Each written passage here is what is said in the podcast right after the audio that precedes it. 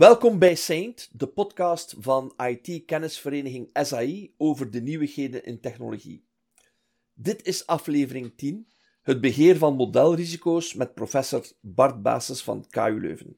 Mijn naam is Mark Vaal, voorzitter van SAI. En ik ben Bart Baasens, uh, de gast van de podcast vandaag. Uh, gewoon hoogleraar aan de Katholieke Universiteit Leuven in Big Data Analytics en gastdocent aan de Universiteit in uh, Southampton in het zuiden van het Verenigd Koninkrijk. Bart, welkom op deze podcast. Een hele eer om jou te hebben als gastspreker hier. Um, je hebt recent een boek geschreven over managing model risk. En het fascineert me wel, omdat het toch een thema is dat, ja, risico in deze tijd is wel een belangrijk thema. Maar mijn eerste vraag is misschien ook wel uh, het boek zelf. Hoe ben je daartoe gekomen om zo'n boek te schrijven eigenlijk? Wel, ik heb eigenlijk handelsingenieur in de beleidsinformatica gestudeerd aan de Katholieke Universiteit Leuven. En ben uh, afgestudeerd in 1998 en ben eigenlijk dan onmiddellijk op uh, analytics, dat noemde toen nog data mining, beginnen werken. En um, ik deed toen zaken rond uh, response modellering, analytische modellen bouwen om te kijken of dat mensen gaan antwoorden op een marketingcampagne, uh, ja dan nee, maar ook het modelleren van de kredietwaardigheid. Ik heb daar eigenlijk op gedoctoreerd en na mijn doctoraat in 2003 ben ik eigenlijk gaan samenwerken met verschillende bedrijven wereldwijd, zowel consultinggewijs als onderzoeksgewijs. En uh, ik heb eigenlijk met heel wat bedrijven en instellingen samengewerkt. Hè. Met de meeste banken heb ik um, samengewerkt rond kredietrisikomodellering. Ik heb ook met overheden samengewerkt, de Belgische overheid, uh, rond bijvoorbeeld fraudebestrijding. Um, ook de Amerikaanse overheid, uh, ook de, de, de, US Marines en zo, uh, rond allerlei topics van, uh, die betrekking hadden op analytics. En we hebben eigenlijk heel wat ervaring opgebouwd rond dat aspect van analytics. En we hebben ook gezien welke de gevaren zijn van analytische modellen te gaan bouwen, welke de, de soort pitfalls zijn, zoals men dat in het Engels zou zeggen, bij het bouwen van analytische modellen. Niet enkel het bouwen ervan, maar het ook in productie brengen ervan. En dan het ook opvolgen ervan. En later, toen ik eigenlijk prof ben geworden aan de universiteit in Seppe, dus uh, mijn team komen vervoegen. Eerst als PhD-student, later dan als collega-professor. Um, en we hebben samen ook verschillende uh, projecten gedaan rond analytics. En het boek is eigenlijk een beetje tot stand gekomen tijdens, tijdens een cafébezoekje, waarin we dachten van, waar, waarom zouden we niet eens al onze ervaringen, die ik de afgelopen 20 jaar, Seppe denk ik 10 jaar of zo, hebben meegemaakt rond analytics, de verschillende risico's die daarbij gepaard gaan, gaan we daar eens netjes gaan neerschrijven. En het boek was eigenlijk een zeer mooie kruisbestuiving tussen, tussen mij en Steppen. Zijn ervaringen waren eigenlijk zeer complementair, zeer aanvullend aan de mijne. En het is eigenlijk een boek waarvan dat wij zeggen van kijk, dat is het boek dat je als data scientist meeneemt als je op reis gaat en dat je naast het zwembad kunt lezen. Hopelijk niet te snel ervan in slaap valt, maar uh, uh, toch wel. Het is niet mathematisch uh, zeer zwaar, het ligt niet zwaar op de maag. het is eigenlijk, ik denk dat er hooguit twee formules in staan, maar eigenlijk vooral gericht op practitioners en uh, hoe zij moeten omgaan met risico's bij het bouwen en uh, implementeren en opvolgen van analytische modellen. En als je dan kijkt naar um, het modelleren van risico eigenlijk, hoe moet een bedrijf daaraan beginnen? Want ik kan me voorstellen dat heel veel bedrijven vragen hebben rond van, oké, leuk, maar hoe ben ik daaraan? Of hoe weet ik dat ik goed bezig ben met het modelleren van risico? Ja, een zeer goede vraag. Wat we eigenlijk gaan doen is, we, zijn eigenlijk, we hebben eigenlijk gestart van het CRISP-DM-procesmodel. Dat is Cross Industry Standard Process voor Data Mining, oorspronkelijk voorgesteld door eh, SPSS, uh, en die dan later overgekocht is door IBM, zoals we weten. En uh, we hebben eigenlijk gekeken van, als we kijken naar dat procesmodel om aan analytics te doen, hoe komt modelrisico, modelrisico eigenlijk binnen in die verschillende fases van het uh, analytics procesmodel? En dat komt soms op een zeer um, stiekeme manier binnensluipen in, in uw Hansen modelleren oefening. Um, we hebben eigenlijk in ons boek een klein beetje dat CRISP-DM-model gebruikt als kapstok om modelrisico-issues te gaan definiëren. En we hebben eigenlijk gekeken naar bijvoorbeeld datarisico, hè, want, want je weet, als je analytische modellen gaat bouwen, dan ben je altijd van een, eh, van een dataset, maar die dataset die wordt altijd gesampled, zoals wij dat zeggen, op een specifiek ogenblik. Dus dat betekent dat die dataset uh, afhangt van uh, de macro-economische toestand dan, de karakteristieken van de klanten dan, sociodemografische evoluties in uw klantenpopulatie, maar ook de strategie die de onderneming op dat moment eigenlijk aan het, het gebruiken is. En dat is belangrijk om dat allemaal in kaart te brengen, zeker ook met de daaropvolgende stappen, want heel vaak in analytics ga je ook bepaalde zaken gaan voorspellen. En het is heel belangrijk om netjes in kaart te brengen en af te lijnen wat je gaat voorspellen. Heel vaak is dat een doelvariabele, zoals zoals we in het Engels zullen zeggen, churn, of in het Nederlands dus klantverloop. Hoe gaan we dat gaan definiëren? Gaan we, hoe zijn we zeker dat, ons, um, dat onze definitie waterdicht is, perfect sluitend? Um, dat noemen wij dan bijvoorbeeld specification risk. Uh, we gaan ook gaan kijken van um, hoe gaan we onze modellen goed gaan ontwikkelen. Ja? En als onderneming is het belangrijk om, om Mark, je doet ook vaak audits om, uh, dan van security, maar je kunt ook uh, audits van analytische modellen doen. Zo van, is een analytisch mhm. model goed gebouwd volgens de Volgens de regels van de kunst uh, is het goed gevalideerd. Uh, we spreken in analytics vaak zo over een training en een testset. Uh, een trainingsset is een, een, een, dataset waarop je je model bouwt. een testset is een, is een dataset waarop je je model test, zeg maar. En er moet een Chinese muur tussen mhm. beide zijn. En dat wordt dan heel streng bewaakt door auditteams die ervoor zorgen dat, dat dat altijd heel strikt aanwezig is. En dan heb, dat, dat zijn zaken die je bijvoorbeeld als bedrijf heel nauwkeurig in kaart moet brengen om te zien van waar zitten er hier en daar bepaalde lacunes in dat developmentproces zodat um, heel vaak modelrisico um, kan ontstaan en zodanig dat we daar ook uh, adequaat kunnen op inspelen op verschillende manieren. Wil dat dan zeggen, uh, Bart, dat je uiteraard uh, heel veel data nodig hebt als bedrijf voor je leer kan beginnen? En hoe betrouwbaar is die data dan? Want ik, kan me voorstellen dat heel veel bedrijven soms denken dat ze op een goudmijn zitten, maar eigenlijk zitten ze een beetje op een, ja, een, afvalberg van data. dat is een zeer goede vraag, Mark. Um, veel data graag. Ja. Bij voorkeur hebben we eigenlijk heel graag veel data en data van divers pluimage, zeg maar. Ja. Data uh, in verschillende vormen, gestructureerde, ongestructureerde data. We hebben dat heel graag in grote volumes. Heel vaak komt dat ook aan hoge velocity binnen, zeg maar de snelheid waarmee de data gegenereerd wordt. Uh, graag hebben we daar heel veel, omdat we dan eh, met state-of-the-art analytische technieken kunnen we eigenlijk gebruik maken van ingebouwde mechanismen om dan netjes te gaan uitkristalliseren welke data-elementen relevant zijn en welke niet. Dat kun je allemaal op een, op een, op een goed gefundeerde statistische basis gaan doen. Maar, ik wil daar wel een heel belangrijke noot aan toevoegen, dus je hebt ook gevraagd rond de betrouwbaarheid van de data. Dat is inderdaad iets mhm. dat zeer relevant is en dat vaak een pijnpunt is bij uh, um, bij heel wat bedrijven heden ten dagen. Want die data komt heel vaak van diverse origine, van diverse databronnen. Heel vaak ook nog van legacy databronnen, oude databronnen. En ja, men zit dan heel vaak met uh, uh, data die op een in, uh, inconsistente manier gedefinieerd is, ontbrekende data, extreme data. Dat moet allemaal aangepakt worden. En om nog één puntje van uw vraag in te spelen, want je alludeerde er toch een klein beetje tussen de lijnen op, denk ik. Um, um, heb je vaak veel data nodig? Ja, bij voorkeur hoe meer, hoe, liever. Maar ik wil toch eventjes zeggen dat ondanks de hype die we zien rond big data, ook het uh, small data in sommige gevallen ook zeer relevant is. Zeker wanneer het bijvoorbeeld nieuwe producten betreft. Heel wat bedrijven gaan heel vaak nieuwe producten op een continue dagdagelijkse basis gaan um, ontrollen. Dus de bedoeling is ook van om die nieuwe producten met de weinige data die we hebben zo snel mogelijk op de bal te gaan spelen en het gedrag van de klanten jegens die producten uh, in kaart te gaan brengen met behulp van, uh, met behulp van analytics. Dus ondanks de hype rond big data wil ik toch even het, uh, het, het dingen rond small data ook, dat we dat zeker ook niet mogen vergeten, dat dat bij bepaalde specifieke producten, nieuwe producten of diensten ook heel relevant kan zijn.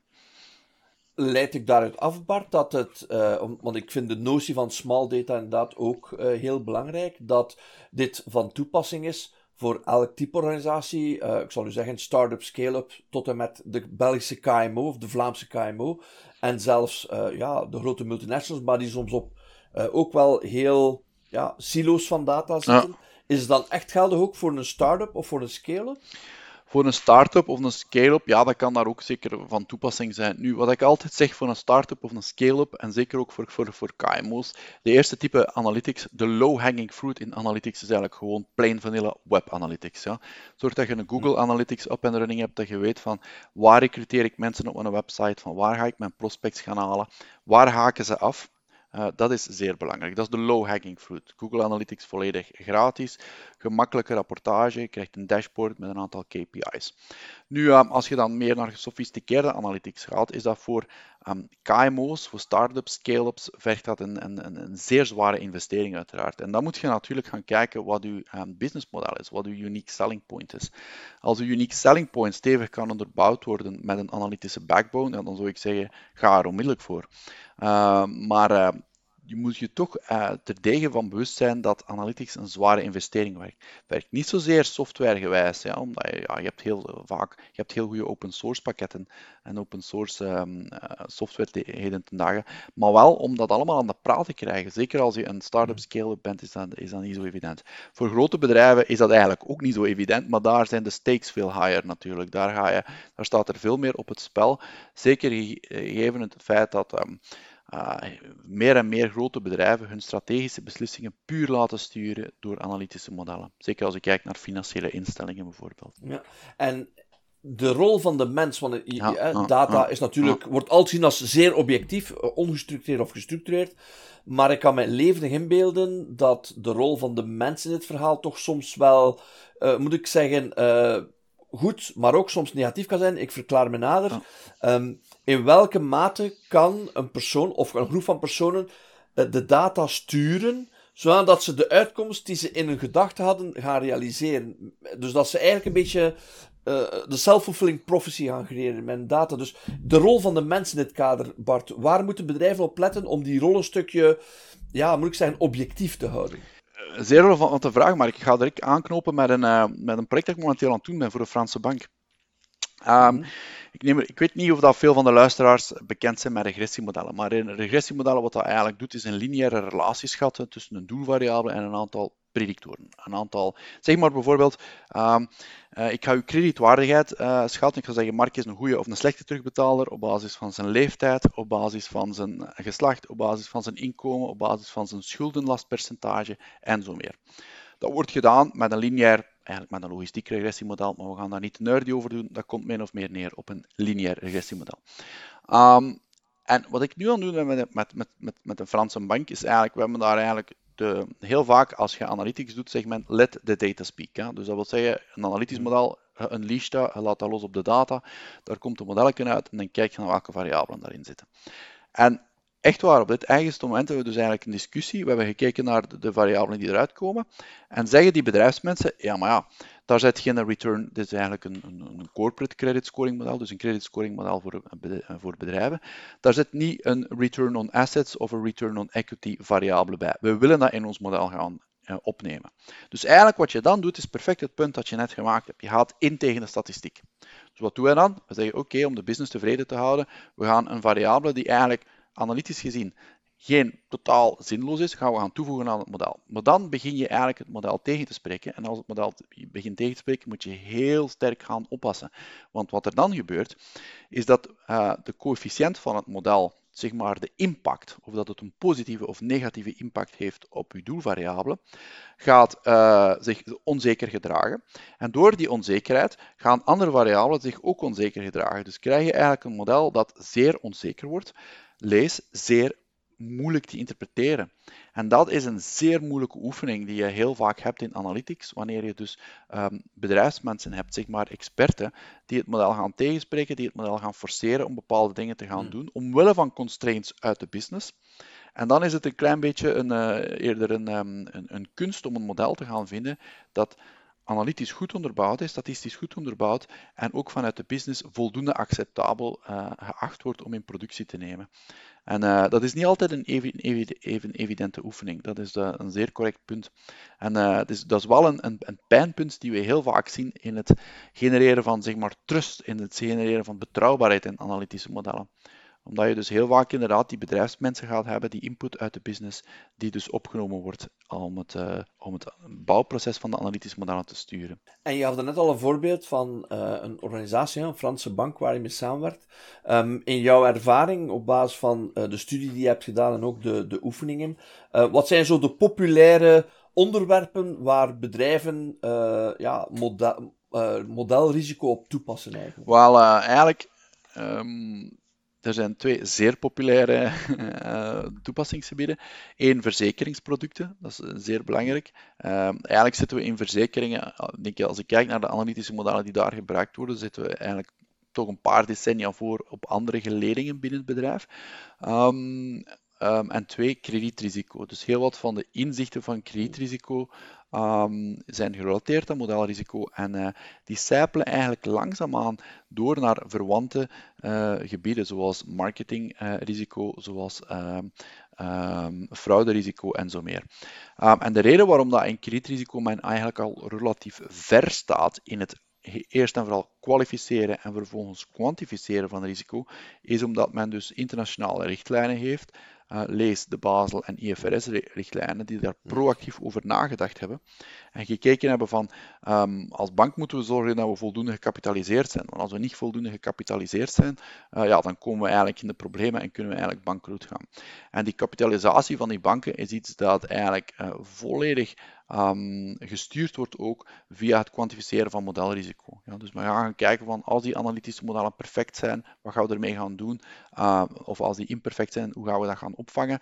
En hoe gaan we er gaan zorgen dat we voldoende gecapitaliseerd of geprovisioneerd zijn tegen een risico? Niet toevallig, eh, inderdaad, eh, verzekeringen en, en financiële eh, informatie. Uiteraard, eh, het valt mij op, zijn er ook nog andere industrieën die, die kunnen uh, genieten of die in jouw opinie veel voordelen zou kunnen halen uit modelrisico naast financiële en verzekeringstechnische uh, industrietakken? Oh, ik denk elke industrie, ja. Ik denk uh, elke industrie werkt met klanten. En zodra je met klanten werkt, uh, ga je blootstellen aan risico. Verschillende types risico. Hm. Je, hebt, je hebt klanten kunnen je fraudeleus behandelen kunt u frauduleuze informatie uh, verschaffen om gunstiger voorwaarden te krijgen. Uh, wat, het, hoe die, wat die voorwaarden dan ook mogen zijn. is dat een coupon? Is dat een, uh, is dat een, een, een, promocode op een bepaald product of service? Um, zodra je die klanten hebt, heb je niet enkel het frauderisico, maar heb je ook marketingrisico. Dat is eigenlijk ook een risico. Dat betekent dat een klant op bepaald moment zegt van uh, ik ben niet langer tevreden over het product of dienst dat je aanbiedt, dus ik ga gaan verlopen naar een andere diensten of productenprovider. Dus risico is eigenlijk inherent aan, het, uh, aan, aan, aan, aan, aan, aan, aan, aan heel wat bedrijven. Dus risico dat je dan gaat kwantificeren aan de hand van analytische modellen, wat op zich dan terug ook modelrisico meebrengt in een, ehm, in een, in een, volgende, in een daaropvolgende stap. Dus het, wat, wat, we wel kunnen doen, denk ik, Mark, is heel wat van de inzichten die we van de, de, banken hebben verkregen, waar analytics denk ik toch wel het verst gevorderd is, kunnen we, en dat, doe ik, dat doen we ook in het boek trouwens, en dat doen we mhm. ook in de, in, in de vele cursussen dat we geven rond analytics en, en, en big data. Um, heel wat van die inzichten daaruit kunnen we eigenlijk onmiddellijk gaan transponeren naar andere settings. Settings waar market, het marketingverhaal veel belangrijker is, settings waar het pure uh, point-of-sale verhaal veel belangrijker is. Dus daar wordt dat ook allemaal uh, zeer belangrijk. Ja. En uh, de menskant hebben we besproken, we hebben ook gekeken naar de proceskant. Technologisch, hoe gemakkelijk of hoe moeilijk is het om modelrisico's in een technologie te gaan vertalen? Ja, um, softwaregewijs niet moeilijk. uh, maar uh, puur technologisch, kwantitatief denk ik vrij moeilijk. Ja. Ik ga u een voorbeeldje geven. Um, um, het, het, hangt eigenlijk een klein beetje af van het type modelrisico. Dus je hebt eigenlijk de data.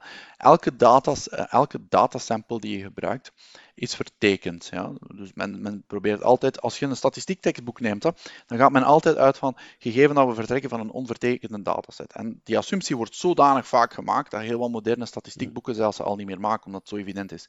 Wel, ik ga u iets zeggen, dat is niet evident. Ja. Een onvertekende dataset, ik heb daar nog nooit tegengekomen. Elke dataset die je, die je neemt, is vertekend op een bepaald niveau.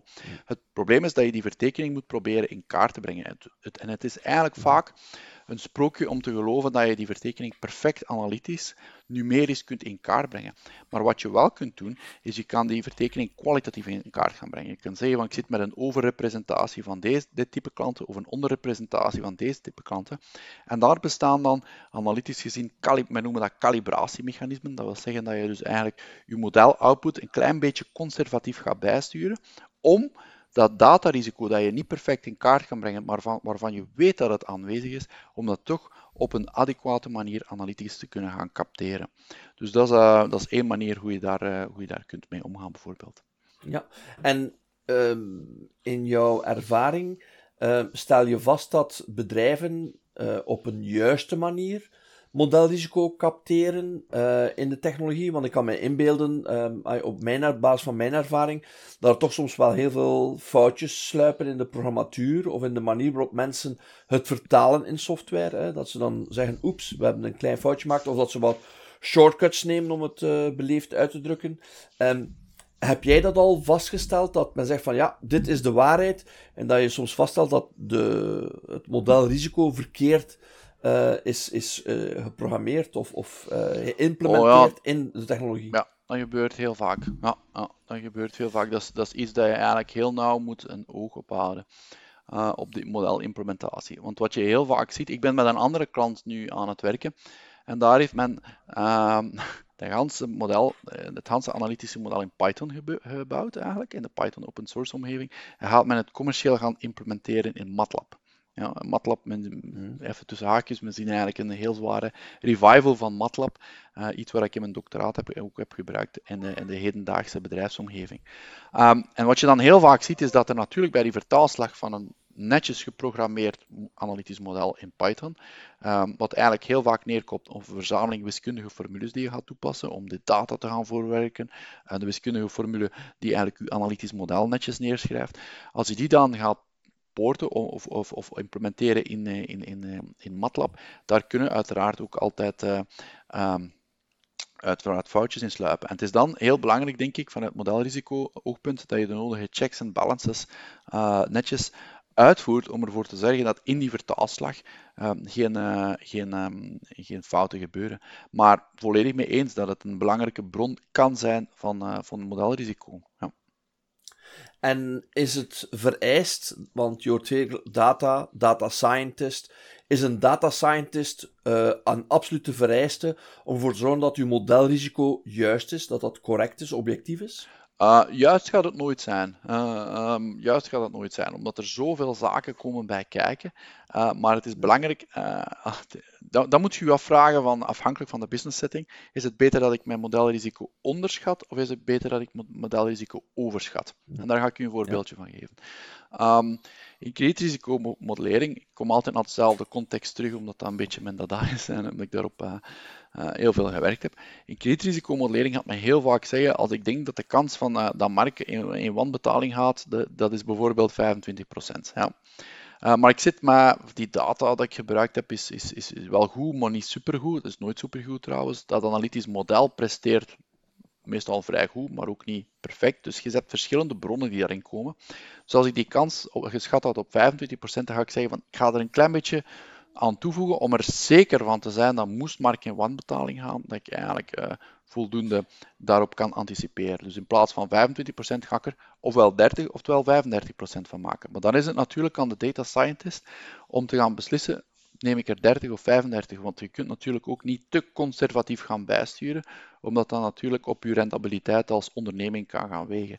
Dus dat is eigenlijk iets dat je dan typisch uh, gaat doen. Maar uh, als data scientist is het belangrijk om op uw vraag te beantwoorden dat je dat modelrisico perfect in kaart brengen ga je nooit kunnen, maar zo goed mogelijk probeert in kaart te brengen en daar dan, dan um, adequaat op inspeelt door uh, de output van uw model een klein beetje in de conservatieve richting te duren. Of dat dat omhoog is of dat dat omlaag is en daar dan strategisch als bedrijf adequaat op in te spelen. Oké, ja, duidelijk. Um, vind je het dan ook belangrijk dat uh, er ook een onafhankelijke toets is ah. op wat er intern in het bedrijf ontwikkeld is? Ik kan me inbeelden, Bart, dat als um, iemand een model ontwikkelt en denkt, dit is de waarheid, om toch eens uh, al, al, als volledigheid of, of een, een soort uh, vertrouwensfactor, om het ook eens onafhankelijk te toetsen. Hoe belangrijk of, of is dat totaal niet nodig? Nee, dat is zeer belangrijk. Was, okay. uh, de, ik heb precies het gevoel dat je al het boek gelezen hebt, Mark. dus dat is, dat is plezant. dat is plezant. Um, uh, echt waar. Um, dat is zeer belangrijk. Um, ik ga een beetje over die onafhankelijke toets wil ik toch even spreken, mm -hmm. omdat dat toch wel belangrijk ja. is. Dus je kunt die onafhankelijke toets in bedrijf doen. En heel vaak zie je dan uh, in bedrijven die, die zeer zwaar inzetten op analytics, zie je dus eigenlijk een modelontwikkelteam en een model audit of een model validatieteam. Audit, validatie is hetzelfde. En daar heb ik Dat heb ik jaren gezien, Mark, echt waar. Um, Model uh, ontwikkelteam uh, ontwikkelt modellen en de validatie is dan een klein beetje, ze noemen dat in het Engels de watchdog, uh, zeg maar de waakhond, om te kijken van zijn alle stappen netjes doorlopen, um, is alles mooi gedocumenteerd en zo weer. Ik wil daar één puntje aan toevoegen. Dat is niet gemakkelijk om als bedrijf dat organisatorisch te gaan, uh, te gaan organiseren op een nette manier, zodanig dat het laat het mij zeggen zoals het is, zodat het constructief is voor beide teams. Omdat je heel vaak mhm. hebt, je hebt natuurlijk, ik heb dat nog gezien, hè, Mark, als ik in de States aan het lesgeven was, uh, ik was aan het lesgeven over analytics, en ik meen dat echt, in mijn cursuszaal zat er links zat het modelteam en rechts zat het auditteam. En ik wist dat niet. Dus ik zat les te geven en ik merkte plots dat die twee groepen niet met elkaar overeenkwamen. Die zaten constant zo een tik op elkaar en ik dacht van, van waar komt dat nu? En um, tijdens een van de breaks werd dat plots duidelijk aan mij dat de ene helft het modelteam was en de andere helft het uh, model uh, auditteam. En vandaar natuurlijk die ene groep voelde zich constant gecontroleerd door de andere groep. Vandaar dat dat niet zo gemakkelijk te organiseren is. En wat dat wij bijvoorbeeld in het mhm. boek beschrijven is uh, het principe van rotational um, employment. En rotational employment wil eigenlijk zeggen dat je mensen wat laat uh, uh, roteren tussen het ontwikkelteam en het auditteam, omdat je zo dat risico van een eerder destructieve in plaats van een constructieve samenwerking, dat je dat probeert een klein beetje in te dijken, in te perken. En zo, op die manier, door, en dat is ook iets dat we in het boek beschrijven, die rotational employment draagt echt bij tot, tot het, de, eh, um, de waarde van de analytische modellen op het, op het niveau van de Hanse organisatie. En nog één ding dat ik wil toevoegen aan uw vraag, want het is toch wel een belangrijke vraag, vind ik. Um, wat ik nu besproken heb, is het, het, principe van interne validatie. Wat ik, waar ik zo'n klein beetje de markt ook ga zien in evolueren, is dat je ook zeer meer externe validatie hebt. Dat is wat dat bijvoorbeeld ik en Seppe heel vaak doen um, in onze consultingpraktijk. Wat dat wij doen bijvoorbeeld is, uh, wij gaan, wij, een bedrijf klopt bij ons aan en zegt van kun je even ons model valideren en dan gaan wij gaan kijken als externe partij eh, een ISO-certificaat kunnen we spijtig nog niet toekennen, maar wie weet dat dat in de toekomst er nog gaat komen. Wie weet. Ja, ja dat denk ik wel, ja, zo in de verre toekomst. Mhm. en, um, maar waarbij wij als externe partij gaan kijken van zijn alle stappen doorlopen, zit het model goed, hoe kan het verder geperfectioneerd worden, um, zowel qua modelbouw, zowel qua, qua prestatiebemeting als qua modelopvolging. Dus zeer belangrijk, die auditing, zowel intern en meer en meer extern ook. Ja. Nu, uiteraard, Bart, een belangrijke vraag is ook: wat brengt dat op? Ik kan me voorstellen dat er mensen zitten luisteren naar ons uh, over het verhaal en denken: ja, ja, allemaal mooi en wel, maar wat brengt dat nu concreet op als we dat in kaart brengen en we smijten daar uh, geld en middelen en technologie en mensen tegenaan? Wat concreet kan dat opbrengen aan mijn organisatie vandaag, morgen en, en in de toekomst eigenlijk? Zo modelrisico het indekken, ja, waarom is de verzekering niet goed genoeg? Waarom moet ik dat gaan beginnen gaan uitwerken in alle details? Ook zit, ik zit hier met een berg data, maar vanuit een soort managementfilosofie, ehm, niet wetende wat de technische kant of de, de inhoudelijke kant is, wat brengt dat op concreet?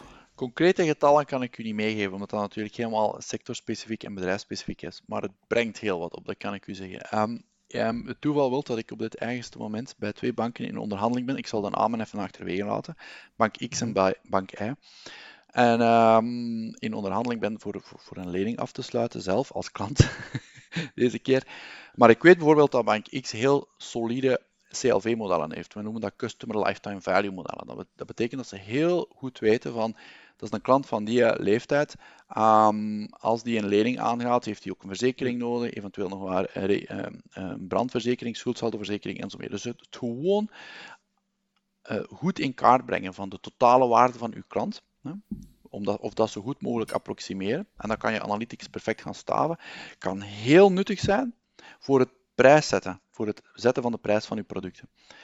Um, hoe dat, dat in wat de concrete waarde is uh, in, in, termen van return on investment over de Hanse klantenportfolio, dat weet ik niet. En dat weet, ik er zeker van dat het bedrijf ook niet weet. Maar dat die ongelooflijk positief is, daar ben ik uh, rotsvast van overtuigd. Omdat ze natuurlijk eigenlijk echt um, zo'n goede analytische modellen hebben die dat zo netjes in kaart kunnen brengen. En waardoor ze eigenlijk heel aantrekkelijke prijsvoorwaarden kunnen, um, kunnen, uh, kunnen aanbieden. Waardoor ik ook met een van die twee banken gewoon in zee ga stappen. En die prijsverschillen zijn immens in termen van het gaat om een lening. Dat, dat zijn immense prijsverschillen. En ik kwijt dat prijsverschil echt waar voor een heel groot stuk aan analytics. Ja. Um, doordat ah, bank, bank X een zeer betere voorwaarde kan aanbieden, omdat ze weten van wat is de customer lifetime value van, de, van deze prospect. Maar eh, dat is een thema inderdaad dat uh, in marketing en in uh, klantenrelatiebeheers uh, middens dikwijls wordt besproken. Zeer moeilijk te becijferen is. Maar kan um, het modelrisico helpen om meer aandacht te geven aan bestaande klanten. Want je hoort dikwijls het, het adagio van een bestaande klant moet je houden, want dat is veel goedkoper om te upsellen dan nieuwe klanten te gaan uh, warm maken voor je product of je dienstverlening. Kan modelrisico ook daar een antwoord bieden aan het verschil? En ik kan mijn leven inbeelden dat sommige sectoren er maar misschien maar één keer in je leven, hè, een huis koop je niet uh, elk, elk jaar bij spreken, versus een auto die je misschien om de drie, vier jaar doet, of andere producten die je jaarlijks moet gaan hervervangen. In welke mate zal modelrisico een rol kunnen spelen in het verbeteren van meer service bieden en het langer binden van klanten aan uw organisatie? Ja, wat we eigenlijk gaan doen, een van de, van, van de toepassingen die daar uh, um, heel uh, belangrijk is, het, is het voorspellen van klantverloop bijvoorbeeld. Uh, terug hmm. churn prediction. En je kunt daarop eigenlijk, we noemen dat churn. En dat is eigenlijk, dat meet de intensiteit van, een, van de relatie tussen de klant en het bedrijf. En je kunt daar eigenlijk een hard cut in doen. Dat wil zeggen, de klant zegt, ik ga van bank I, X naar bank Y. Um, maar het kan ook zijn, en daar alludeer je een klein beetje op, dat je een soort passieve churn hebt. Dat wil zeggen dat ik zit bij bedrijf X, bijvoorbeeld op Amazon koop ik gemiddeld vijf boeken per, per maand. En plots, na een paar maanden, ga ik naar koop ik maar één boek per maand. Wat zit daarachter? Heeft hij iemand anders gevonden? Leest hem niet meer graag? Zijn onze hmm. boeken te duur geprijsd? Worden onze boeken, op, als ze geleverd zijn, zijn ze beschadigd?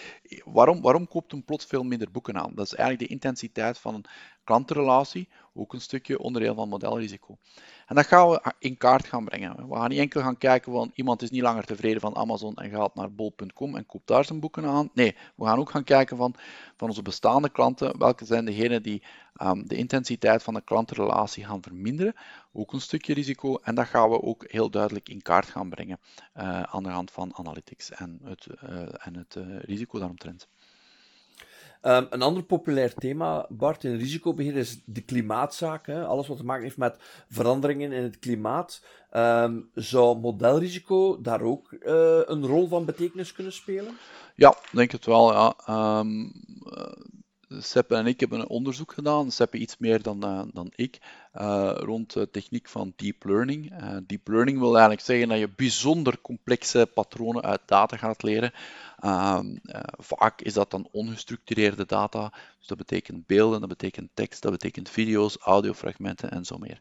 Um, en eigenlijk, die technieken worden vaak geparametriseerd met miljoenen parameters die moeten gaan uh, berekend worden. Ja. En als je natuurlijk hardware servers hebt die uh, modellen met miljoenen parameters om de zoveel tijd moeten hertrainen wereldwijd, dan gaat dat natuurlijk ook een heel zware um, uh, carbon, carbon footprint, noemt men dat in het Engels, gaan nalaten.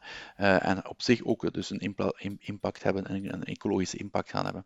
Daarnaast zitten we dus um, natuurlijk spijtig genoeg ook in, in ja, bedoel, de, het, stijgen van de zeespiegel zal ook, zal ook, kan ook impact hebben op uh, uh, geografische gebieden die plots zeer overstromingsgevoelig gaan worden. En wanneer je dus klantenrelaties hebt die meerdere, die langere ter, termijnen omspannen, ik denk bijvoorbeeld aan een hypotheekrelatie die typisch 20, 25, soms 30 jaar kan, kan duren, is het adequaat in kaart brengen van deze, van deze klimatologische effecten natuurlijk zeer belangrijk om uw risico goed in kaart te brengen. Dus dat zijn twee manieren, twee voorbeelden eigenlijk van hoe, klimaat, hoe klimaatverandering en modelrisico ook voor een stukje verwant kunnen zijn. Mhm. Ja, super. Ehm, en wat met ehm, een ander thema toch wel hot topic is momenteel in uh, directiemiddens en, en, raden van bestuur is uh, ethiek. Ja. Uh, in welke mate zijn personen, bestuurders, uh, leiders, betrouwbaar, ethisch, volgens zijn ethisch normenkader, zeer moeilijk uh, ja, te duiden als een soort cijfer. Kan daar ook modelrisico in meespelen? Om te zien van hoe was de kans dat iemand ja, het pad verlaat van uh, ethiek en, en onethische daar gaat stellen, of niet meer gaat nadenken over het bredere plaatje voor de organisatie? ja, dat is nu zeker het nieuws, hè? zeker met de Facebook papers die we vandaag over gelezen hebben. Maar dat heeft ook, uh, analytische, uh, heeft ook analytische implicaties. En dat is een zeer gevaarlijke discussie. Dat is een zeer, niet gevaarlijk, een zeer moeilijke discussie. Ook gevaarlijk, maar mhm. voor mij is dat een vooral zeer moeilijke discussie. Omdat ik zelf weet wat er analytisch mogelijk is, maar ik bots ook soms op de grenzen van, um, van de ethiek. En ik ga daar uh, een klein voorbeeldje van geven. Bijvoorbeeld, ik ga u zeggen, um, twee puntjes. Ik ga eerst een voorbeeldje geven en dan ga ik uh, een tweede voorbeeldje geven. Eerst een voorbeeldje van een ethisch uh, complex probleem. Ja. In de meeste landen, als je je klanten gaat benaderen in termen van pricing, mocht je niet bijvoorbeeld gaan discrimineren op basis van leeftijd. Ja. Heel wat landen mocht je niet gaan zeggen op basis van leeftijd. Heel wat landen je ook niet gaan discrimineren op basis van geslacht. Maar stel nu dat je andere variabelen in je model hebt die heel sterk gecorreleerd zijn met leeftijd, respectievelijk geslacht. Stel, ik heb een variabele die zegt van hoe lang ken ik die klant, hoe lang ken ik de markt al. Ja, ja, hoe langer ik een klant ken, natuurlijk hoe ouder zijn leeftijd. Die correlatie is perfect, die is, die is niet perfect, maar die is heel sterk aanwezig. Dan kun je zeggen bijvoorbeeld, ik ga niet discrimineren op basis van leeftijd, maar kan ik al gaan discrimineren op basis van de duurtijd van de klantenrelatie. Zeer belangrijk punt. Um, dat weet ik niet. Ja, ik ga toegeven, er worden nu allerlei ethische initiatieven genomen door de Europese Unie en in, in, de Verenigde Staten ook, uh, waar men dergelijke zaken aan het bekijken is. Een tweede ding dat ik u ga meegeven is iets dat als een ethisch gevaar kan zien, of een, een gevaar in termen van privacy, kan soms ook een opportuniteit betekenen. Ik ga mhm. u een voorbeeld geven. Um, we hebben eigenlijk een studie gedaan met een bedrijf in Argentinië om te gaan kijken van wie belde je allemaal. En is uw belgedrag, zegt dat mij iets over de waarde van u als klant. Ja, we hebben eigenlijk uh, die, daar een positieve uh, correlatie tussen gevonden. We hebben natuurlijk alle klanten netjes geïnformeerd, mogen we even weten wie dat je, wie dat je belt. Niet de inhoud van de telefoongesprekken, maar gewoon zodat we uw call-netwerk, uw, uw, belnetwerk kunnen opstellen. En op basis daarvan de waarde van de klant gaan berekenen. En we hebben daar eigenlijk um, wel predictieve kracht in gevonden. Ja. We hebben wel gezien wie dat je belt, heeft wel een beetje een indruk van um, wat uw waarde is als klant. Omdat je u altijd we noemen dat uh, homofilie, noemen we dat in, uh, in analytics. Um, dat betekent dat je altijd mensen belt die een beetje in je economische kring zich bevinden. Nu, moet je uh, op het eerste zicht zouden zeggen van ja, ik ga zeker niet aan een bank of een ander bedrijf, ga ik zeker geen toegang geven tot mijn bel belgedrag, dat wil ik niet, want dat beschouw ik als onderdeel van mijn privacy. Maar als je natuurlijk in ontwikkelingslanden zit, waar data zeer schaars is, maar waar wel heel wat mensen een, een, een, mobiele telefoon hebben, dan kan dat voor deze mensen een opportuniteit betekenen om bijvoorbeeld toegang te krijgen tot de kredietmarkt, om kredieten te kunnen verleend te krijgen. Um, of als je kijkt naar etnische minderheden, of uh, als je kijkt naar jonge klanten, mensen die voor het eerst bepaalde producten willen aankopen, dan kan bijvoorbeeld hun belgedrag gebruikt worden als een essentieel data-element om een betere prijs te komen, bekomen op een, uh, op een product of dienst. Dus iets dat initieel als een zeer uh, privacy-intrusief of een e zeer zwaar ethisch risico kan leggen, kan ook een mhm. opportuniteit betekenen. En vandaar dat die discussie niet altijd even evident is om te gaan voeren. Um, als afsluiter in het boek is um, het element van de, uh, de, de Chief Risk Officer. Ja. Um, nu, de CRO, hè, zo, terug zo, nog iemand in de C-suite, uiteraard. Um, ik kan me voorstellen bij financiële stellen dat het daar een andere connotatie heeft. Maar voor bedrijven of organisaties in het algemeen wat kan de rol zijn van iemand, het moet niet per se met die titel zijn, maar wat is de rol van zo'n persoon in de organisatie om uh, door te, uh, belang te hebben in risicobeheer? het is, ik, wij pleiten in ons boek niet voor een chief um, uh, model risk officer, omdat wij ook vinden, en dat besluit perfect aan bij uw punt, omdat we vinden van, we willen die... Uh, C-level executive board niet te dik maken. Hè, want dat gaat natuurlijk uh, de slagkracht ervan en de efficiëntie van de besluitvorming enkel maar um, enkel maar bemoeilijken. Maar wat we wel vinden is dat er um, bijvoorbeeld, en dat hangt een klein beetje van bedrijfstak tot bedrijfstak af. Ja. Als je in de financiële tak kijkt, daar heb je bijvoorbeeld een chief risk officer die daar al zijn taak vervult, die, die dus eigenlijk in kaart brengt wat is het kredietrisico, het marktrisico, maar ook het operationeel risico. Dat zijn de typisch de drie risico's dat een CRO in een financiële context gaat bewaken. En daar kan u het modelrisico gaan bijkomen. Als je kijkt naar een klassieke niet-financiële onderneming, ga je heel vaak een CIO hebben, Chief Information Officer, um, of een Chief Data Officer, of een Chief Analytics Officer. Wel, dat zijn eigenlijk, die kunnen dan eigenlijk, een, daar kun je bij deze profielen kun je eigenlijk het modelrisico daaronder gaan schuiven. Maar dat vergt wel kennis, kennis van zaken. En wat die mensen moeten doen, wat de belangrijkste taak is van die C-levels, uh, denk ik, uh, die zich bezighoudt met het modelrisico, is het creëren van awareness. Het creëren van, kijk, uh, onze modellen gaan nooit perfect zijn, onze data gaat nooit perfect zijn. we gaan ermee le leren leven en we gaan mechanismen vinden om er om te, om te gaan, zodanig dat we dus op strategisch niveau de juiste beslissingen kunnen nemen op een efficiënte manier. Ja, super. Um, prachtig. bedankt Bart voor deze ja, toch wel heldere uitleg en verduidelijking. Um, uh, ik, vond het, uh, ik, ik vind het een, zeker een zeer zware aanrader voor mensen die vooruit willen gaan met hun data en soms de bergdata niet meer kunnen overzien. Um, in dat kader kan ik iedereen uh, het boek Managing Model Risk aanraden. Ook op de website managingmodelriskbook.com vind je meer informatie terug over het boek zelf dat je bij Amazon ter kan krijgen. Um, ja, super. bedankt professor Bart Basens voor deze uh, zeer mooie uitleg en verduidelijkingen. En ik hoop dat het de luisteraar zal stimuleren om niet enkel het boek te kopen, maar ook aandachtig te lezen en vooral toe te passen. En wie weet, om u ook te gepast tijden te vragen voor een onafhankelijk onderzoek. Heel erg bedankt, Mark, voor, het, voor de leuke babbel.